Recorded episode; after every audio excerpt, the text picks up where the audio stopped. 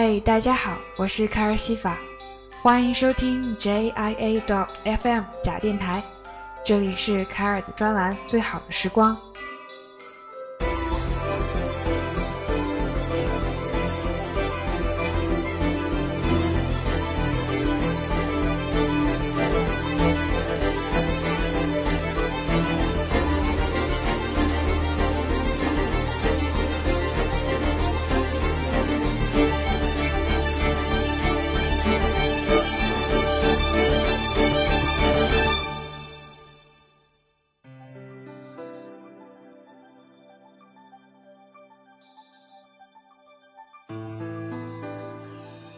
寻找节目主题的时候会有很多灵感，每一个灵感展开都能做出不错的节目。比如我想做一期与我的专栏名称最好的时光同名的节目，讲述这个专栏名称的由来，会有很多故事可以和大家分享。但是最近卡尔工作很忙，身心疲惫，眼睛老是充血，看到电脑就觉得像是见到了黄世仁，于是就没有了平静愉快的心思来讲述这最好的时光。怎么办呢？那就说些严肃又很重要的东西吧，比如说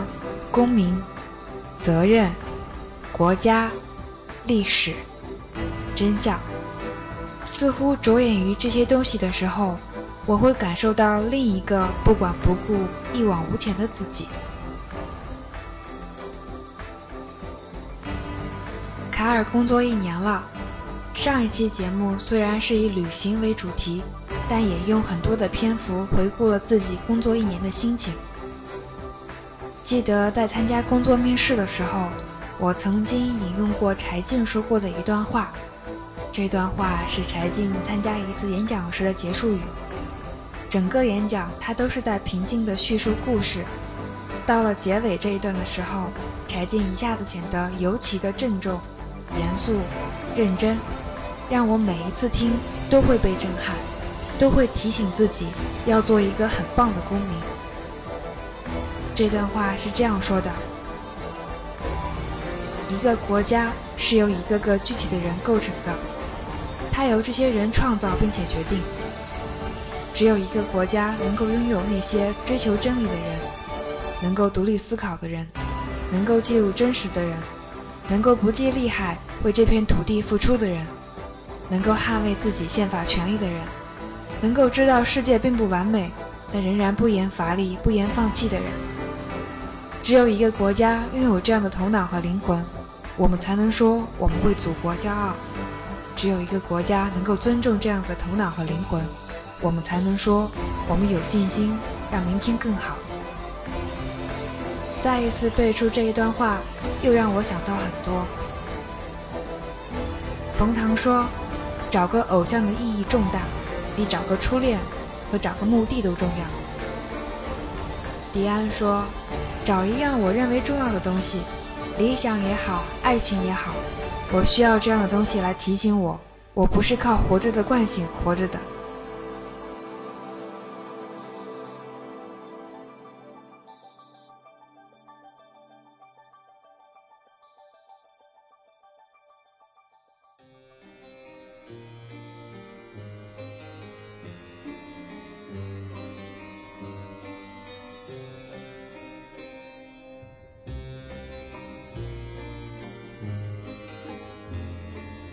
崔永元说很欣赏柴静，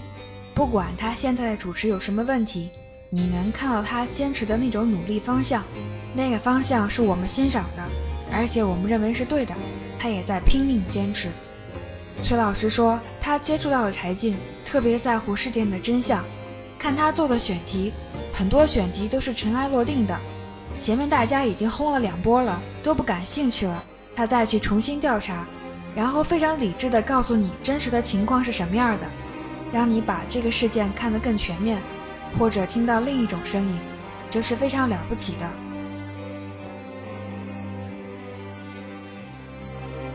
我一直都在寻找，寻找精神的主心骨。当我陷入迷惘的时候，能迅速地点醒我。现在我坚持做电台节目，但这种坚持并不足够强大，不足以支撑我全部的生活。我突然想起自己曾经写过的一句话，我要做一个很棒的公民。这是一句句式简单，读起来甚至显得很稚气的宣言，但对于我来说，这也许是变得成熟和大气的开始。不知道大家是否知道刘瑜，是否读过这位优雅、干练、聪明、幽默的美女老师的书《民主与细节》。正是在读过这本书之后，我才在心里许下我要做一个很棒的公民的诺言。最近我又重看这本书，决定和大家分享书中公民社会篇的一篇文章，名字叫做《至少还有记忆》。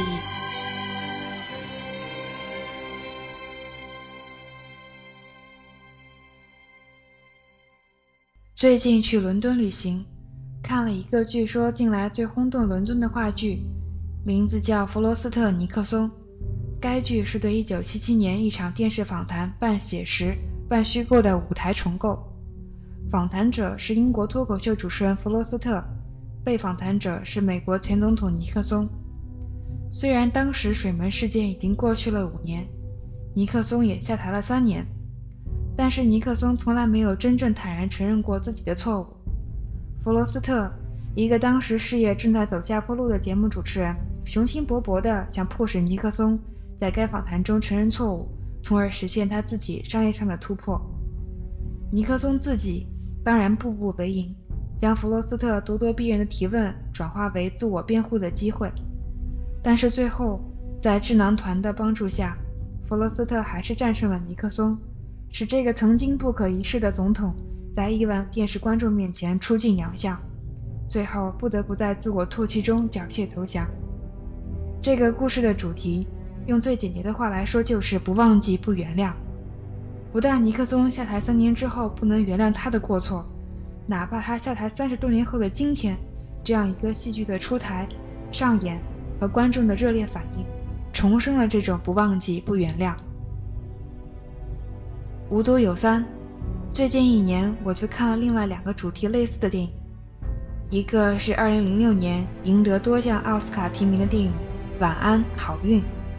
另一个是二零零三年底出品的纪录片《战争的迷雾》。前者是通过一个新闻主播穆罗和议员麦卡锡的对峙，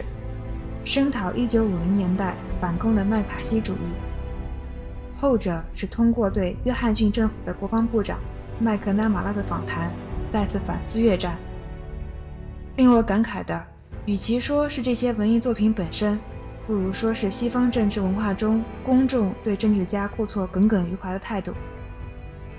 尼克松三十年前的错误，约翰逊政府四十年前的错误，麦卡锡五十年前的错误，并没有随着时间的流逝而在公众的记忆中消失。虽然尼克松、麦克纳马拉、麦卡锡在世的时候就都受到了政治的舆论的惩罚，他们并没有因此得到救赎。几十年来，人们从来没有忘记将已经落入井底的他们不断扔石头。就拿尼克松来说，水门事件之前，尼克松几乎可以被列为美国最伟大的总统之一。他推行东西阵营之间的缓和外交，和苏联一同协商军备削减，推进和中国的外交，着手结束越南战争，国内政策上制定一系列有关环保、劳工保护、社会保障的开明政策，深得人心。这也是为什么一九七二年的总统选举中，尼克松能够在五十州中的四十九个州赢得胜利，以罕见的绝对优势重新当选。然而水门丑闻将这一切粉碎。要许多习惯领导特权的人来说，美国总统，这个据说全世界最有权力的人，对竞争对手进行窃听好像不是什么大不了的丑闻。在同一时代的中国文革里，还几亿人受到窃听，相互窃听，窃听完了如发现反动言论，还劳动改造，甚至人头落地呢。但是美国社会没有这种宽容，也懒得对尼克松来个三七开。支持率的自由落体，弹劾的压力，甚至入狱的威胁，迅速将尼克松抛入历史的垃圾堆。用弗罗斯特尼克松这个话剧结尾的一句话来说，就是下台以后，尼克松一直极力扳回他的形象，但是没有用。到今天，他唯一的遗产就是让所有的政治丑闻后面多了门这个字眼。不忘记不原谅的表现，就是各类文化产品中反思主题反反复复的出现。拿水门事件来说，电影《尼克松》、《迪克》、《所有总统的人》、《我的美国同胞》都有对水门事件的再现和反思。电视片《辛普森》、《X 档案》、《福图拉玛》、《爱家的男人》、《什么都不信》、《星期六现场秀》中也都有反映水门事件的剧情。至于歌曲《迪克》完全是个屁眼，美丽的可怜虫，一看标题就知道有多么寒碜尼克松。当然，文化产业对政治错误最不依不饶的典型还是越战的文化工业。且不说书籍、电视、歌曲、漫画等，就拿电影一项来说，作品就已经汗牛充栋。奥利弗斯通的越战三部曲《野战排》、生于七月四日、天与地是最信手拈来的例子。现代启示录、逐鹿者、杀戮场同样经典。至于不太经典的，比如越战突击队、草莓宣言、归乡、越南学战史、越战家书、早安越南、前进高棉、汉堡高地等等，更是不计其数。可以看出，在人类天生的健忘倾向面前，文化产业主动承担了守护记忆、背负记忆、传载记忆的责任。面对权力社会，可能手无寸铁，但是至少还有记忆。相比之下，中国有多少文艺作品在守护我们的集体记忆呢？越战之中，美国阵亡士兵不到六万，就引起了如此波澜壮阔的文化后果。中国的三年自然灾害死亡成千上百万，我们有几个电影反映出那些苦难？面对十年动乱的文革，我们的奥利弗斯通在哪里？我们的晚安好运、战争的迷雾、弗罗斯特尼克松在哪里？在上海宝贝里，在大话西游里，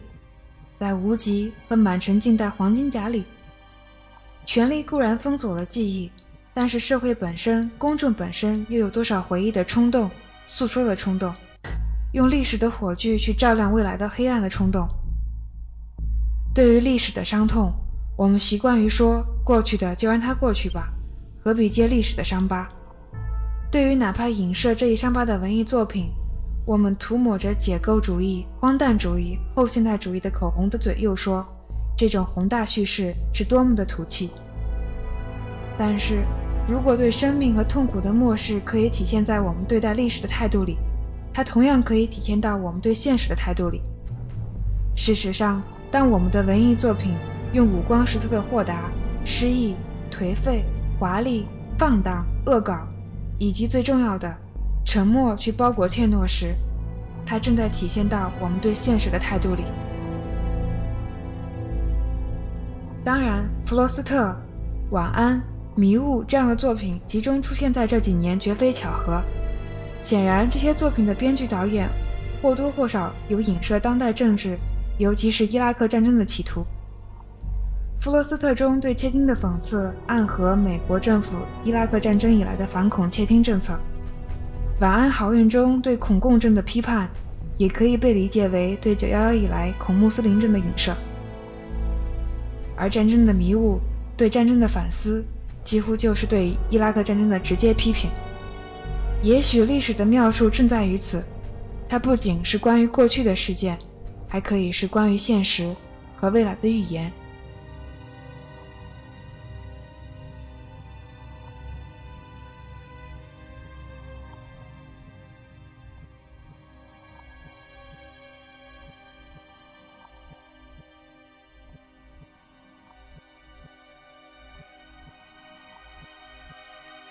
OK， 这篇文章分享完了，我想先说个小故事，是我在高铁上碰到的事情。那天我正塞着耳机看郭子英的书，坐在我身边的阿姨突然碰碰我，示意要和我说话。这位阿姨目测年纪六十上下，听口音是地道南方人。她问我是不是在看莫言的书，说最近莫言拿诺贝尔奖了，书店里的书都卖脱了。我摇头，说自己正在看一本关于旅行的书，作者是一位自由摄影师。这位阿姨说起莫言时，表情显得非常复杂。我当时觉得她可能是对莫言的书颇有微词。那会儿我正回忆起自己小时候翻看《红高粱家族》时的感觉，那会儿觉得故事里的世界真像是说书一样神秘，看不懂，但有一种很深的好奇心。身旁阿姨的话打断了我的回忆，她说她很不能理解莫言说的故事，认为书里的那些事情只是极少数的，太愚蠢了，她都想不通怎么会有那种事情。我下意识地问了问这位阿姨所从事的工作，她告诉我她是在办公室里的。这位阿姨用愚蠢这个词来评价莫言书里的世界，让我觉得不自在，很难过。即使是因为不了解而本能产生的感觉，也不应该总结为愚蠢。我的在北方成长的好朋友们曾和我谈到路遥的书《平凡的世界》，他们纷纷表示看这本书的时候几乎是一气呵成，非得一口气看完才痛快，酣畅淋漓。但我看这本书的时候就很艰难，因为我不了解北方的生活，不能够感同身受，就缺乏共鸣。我的朋友们也表示这是文学的地域性，但这一点并不代表不应该去了解和尊重。我想这位阿姨应该给莫言讲述的故事以及原型以更多的尊重和理解。这件小事儿和刚才念给大家听的文章至少还有记忆，其实有异曲同工之处的。过去发生的事情不仅仅代表着过去，它也可以是关于现实和未来的预言。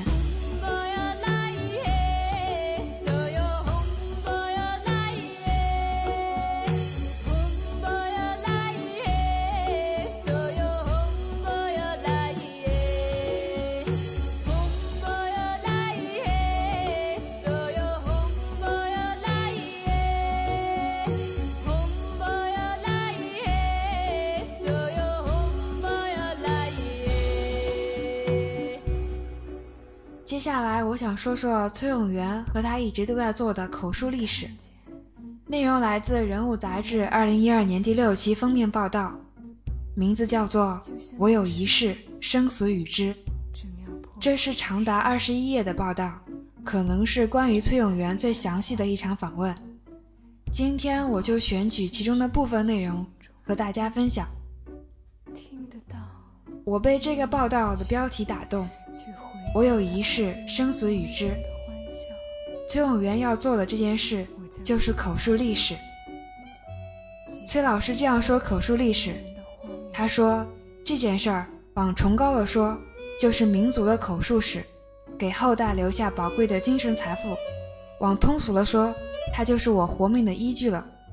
没有这个事儿，每年发病怎么办呢？大家都知道崔老师有抑郁症，现在想着这个事的时候就是舍不得，都干了十年了，都收集这么多了，好多采访对象都磕了两年了，最后再努力一下，他们就接受采访，不能放弃。崔老师想用生动的口述来拼凑一个历史的真相，或者说所谓的历史的真相。他说，因为我到现在坚定地认为没有历史真相，历史永远没有真相，所有人能做的就是看谁更接近真相，大家做的就是这件事儿。口述历史是接近真相的一种方式，当然还有其他方式，我们现在是迷上了这个方式。有太多的事情过去了就被忽略了，就像我碰到的那位阿姨，因为不了解某一个时代和地域的生存方式而产生了厌恶感。其实没有什么事情只有美好、高雅、崇高的这一面，重要的是真相是什么，无论是以什么模样呈现。崔老师口述历史的团队里头，头等大事是去采访，有的人对记者的身份和目的存在疑惑，有的人就是不愿意说，想把秘密带到坟墓里去。有的采访对象接触两年，和记者随时吃饭、随时聊天，就是不肯坐到摄像机前。首席记者张军说，我们和他们见面要沟通感情，希望你信任我们，我们拍你这个不是为了卖钱，是为了拍下来给后人，留给历史。他不断考我们，试探我们，这个事儿你知道吗？你给我讲讲呢。实际上都是在考验我们有没有资格和他们对话。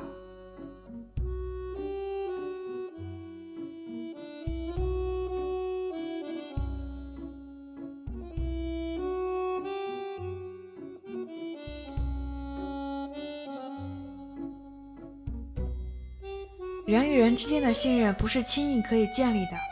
我也希望自己可以像麦兜一样，对遇到的每一个人都永远充满信任和善意。但是生活的真实面孔是多变的，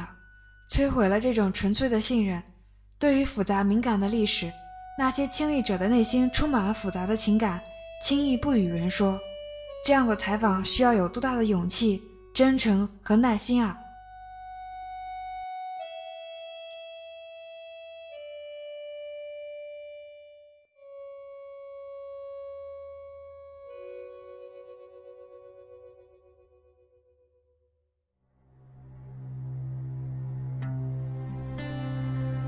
崔老师说，可能有一些事情也不是我们这代人就可以研究的，再过两代人才可以研究明白了。但是重要的是记录，是要把资料收集起来，然后把它数据化，把它备份，这样就是再过一千年，谁想研究什么都还有。这起码是当事人的说法，要不然就是以讹传讹了。就像比如说我们研究《论语》的时候，孔子身后三百年，他的弟子总结起来的，你相信那是孔子说的话吗？反正我是不相信，可能是他的精神，但是绝对不是原话。三百年了，你想想都传成什么样了，口音都变了。如果现在我们要有孔子这录像，有他的录音，这研究起来就就更准确多了。所以我就立志做一个口述历史的收集和整理者，我们是拾荒者。人物杂志又问崔永元，为什么独独是你去做了这件事情呢？崔老师说，这个事情可能你不投身的时候，你体会不到它的乐趣。就像我最烦这个电视人和电影人说自己多艰苦，我们熬夜，我们经常吃盒饭，那你干嘛不去挖煤呢？没有人拦着你。所以说你从事一个事业的时候，你要想它的乐趣在哪里。比如说我觉得我做一个电视节目主持人的乐趣，就是差不多采访了一万个人了，你跟一万个人过不一样的人生，就是别人活一辈子，你活了一万辈子，你说你占了多大便宜呢？这就是这个职业给你带来的乐趣。现在走到这一步真的很幸运，我觉得我做起口述历史来就没什么烦恼了。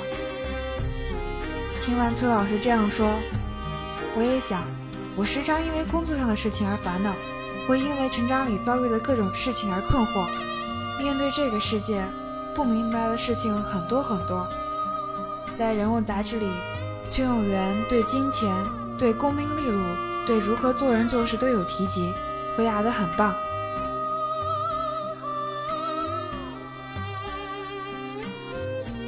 人物杂志问崔永元，你现在怎么看功名利禄？崔老师就回答了，说我前天还跟我们一个孩子在说这个事儿，我觉得要尊重他们这种物质的需求，但是我的想法就是要有一个度。比如说别的小孩私下里跟我谈心，他又说，崔老师，这钱的问题我还是想不明白，能不能跟我讲讲？我说好，我跟你讲，你想挣多少钱？他不说。我说你说实话，不要躲躲闪闪的。我们两个私下交流，他说我想挣两个亿。好，我支持你这个想法，但是我现在有一个担心，就是当你挣到两个亿的时候，你可以放手吗？你告诉我你为什么收手，我就怕你们出现这个问题。比如说你想挣五百万，想挣两千万，想挣两个亿，没事儿，都是非常美好的理想，我们一起想办法去实现它。现在我怕的就是，当你有两个亿的时候，你又改成二十个亿了，你这辈子就会死在这个上面。我说你看这样的人太多了，因钱犯事儿的有多少是穷人呢？全是富人。所以我说呢，我们是不是应该对自己的生活也有一个设计？比如你生活在一个什么样的层面上，你生活达到什么样的标准，你就可以满足了。当你到了这个条件的时候，你就不要为他冲锋不息、奋斗不止了，你就干点正事儿。我们这边就物色这样的人，一定要找那些又喜欢钱又有理想的人。我的人生格言就是九个字，经常重复：做好人，做好事，挣大钱，多好，什么都没耽误。人物杂志又问：你现在是在花大钱呢？崔永元说：我觉得是这个意思。你们看我的生活条件不差，我能从家里二楼摔到一楼，我能开着这么好的奔驰车，我很体面，没有问题就行了吗？但是呢，你跟我的一些朋友比，就是说他们在几乎全国所有的名山名水的地方都有别墅，就完蛋了，就不行了。关键就是你要不要在这个上面跟他较劲儿。我记得有个段子说，哪一个网站最厉害？新浪说我影响力最大，搜狐说我最有公信力，腾讯就说我有六亿用户。不管谁说什么，他都说我有六亿用户，这是不变的。我说我跟腾讯心态是一样的，就是不管说什么，我都说我有四千个口述历史见证人的资料，你跟我说什么，我就跟你比这个。这就是我永远战无不胜的一个法宝。我希望我们公司所有的人都珍惜这个，把它当成一个财富，这样才能活得更好一点。人物杂志问，你说你做实话实说主持人的时候，自我膨胀的都找不着北了。你还说过，在做的过程中，我越来越意识到自己是一个好人。但是我发现，从一九九六年到二零零二年这六年半，我要和好人告别了。我发现我的为人越来越圆滑，已经跟我做人和我父母对我的要求越来越远了，这个怎么理解呢？崔永元就答了，我父母就不让我做这样的人，我父母才是典型的实话实说呢。我父亲现在八十五岁了，部队一辈子下来的，他是他们部队的一号首长，虽然不是很大的部队，他是一号首长。我们家没有因为这个富裕起来，我们家跟别人家过得一模一样，别人吃白菜我们也吃白菜，所以直到现在我吃饭还是这样，吃不了什么好东西，小时候奠定了基础。部队是五湖四海的人，所以探亲的家属非常多，没有地方住就到我们家去住，就吃我们家的饭，他们身上有时候还会有很难闻的味道。那时候人不像现在，洗澡洗得这么勤，你就得接受，时间长了以后你不会觉得那个味道难闻，你会觉得暖洋洋的。直到现在我的女儿还是这样的，我的女儿还会买了冰棍儿，要给开电梯的阿姨，要给家里的保姆，包括吃饭的时候要跟保姆坐一个桌子，还要给保姆夹菜。她上电梯时总说阿姨好，叔叔好，她要先向人问好。有时候她不说，我就会问她，你今天怎么没说呢？她说我给忘了。我说这个事儿是这样，我就特别想知道你你为什么要说。如果你说阿姨好，是因为她坐在电梯里不容易，老在那儿给你开电梯，你表示对她的慰问，那你每天都要有这个慰问。如果你想表示你有教养，你比别人更懂礼貌，我觉得没必要，那就不用说。所以你想明白你是为了什么吗？后来我女儿就说，她想想。她人缘特别好，同学们都管她叫做崔大善人，没什么都跟她借。我对她的教育也是散养式的，我经常跟她说，我希望你能找到学习的乐趣。爸爸最遗憾的是数学物理特别不好，我就希望你数学物理特别好，我们十一不缺。如果有一天你告诉我你不想上学了，我无条件支持你，我不会让你受这个罪。你要说你想卖糖葫芦，爸爸给你进货，我知道北京哪儿产的山楂最好。我说咱在家里搞科研，咱搞发明，咱们做无核的，加豆馅儿，咱们创作很多品牌，也能让生活幸福起来。所以我对你的要求就是快乐和幸福，别得抑郁症。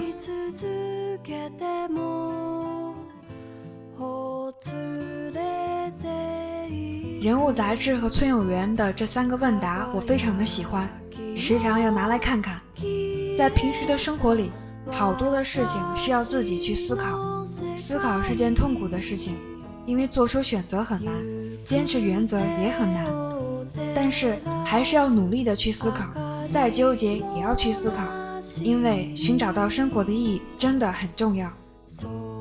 在整理这期文稿的时候，卡尔为刘瑜、崔永元、柴静在各自领域的拼命和努力感动，收获很多，庆幸自己在面对容易和困难两种生活模式的时候，能够勇敢地去选择走最困难的那条路。崔永元曾经用胡适先生的一首小诗作为签名，我很喜欢，也和大家分享。偶有几茎白发，心情微近中年，做了过河卒子，只能拼命向前。我现在特别想再去背一背梁启超先生的《少年中国说》，我非常想念高中时候赶早自习，坐在老爸的自行车后座上，趴在他背上背诵：美哉，我少年中国与天不老；壮哉，我中国少年与国无疆。希望我们都能够找到值得去拼命的事情，都能够从容地说：我有一事，生死与之。我是凯尔西法，下期再见。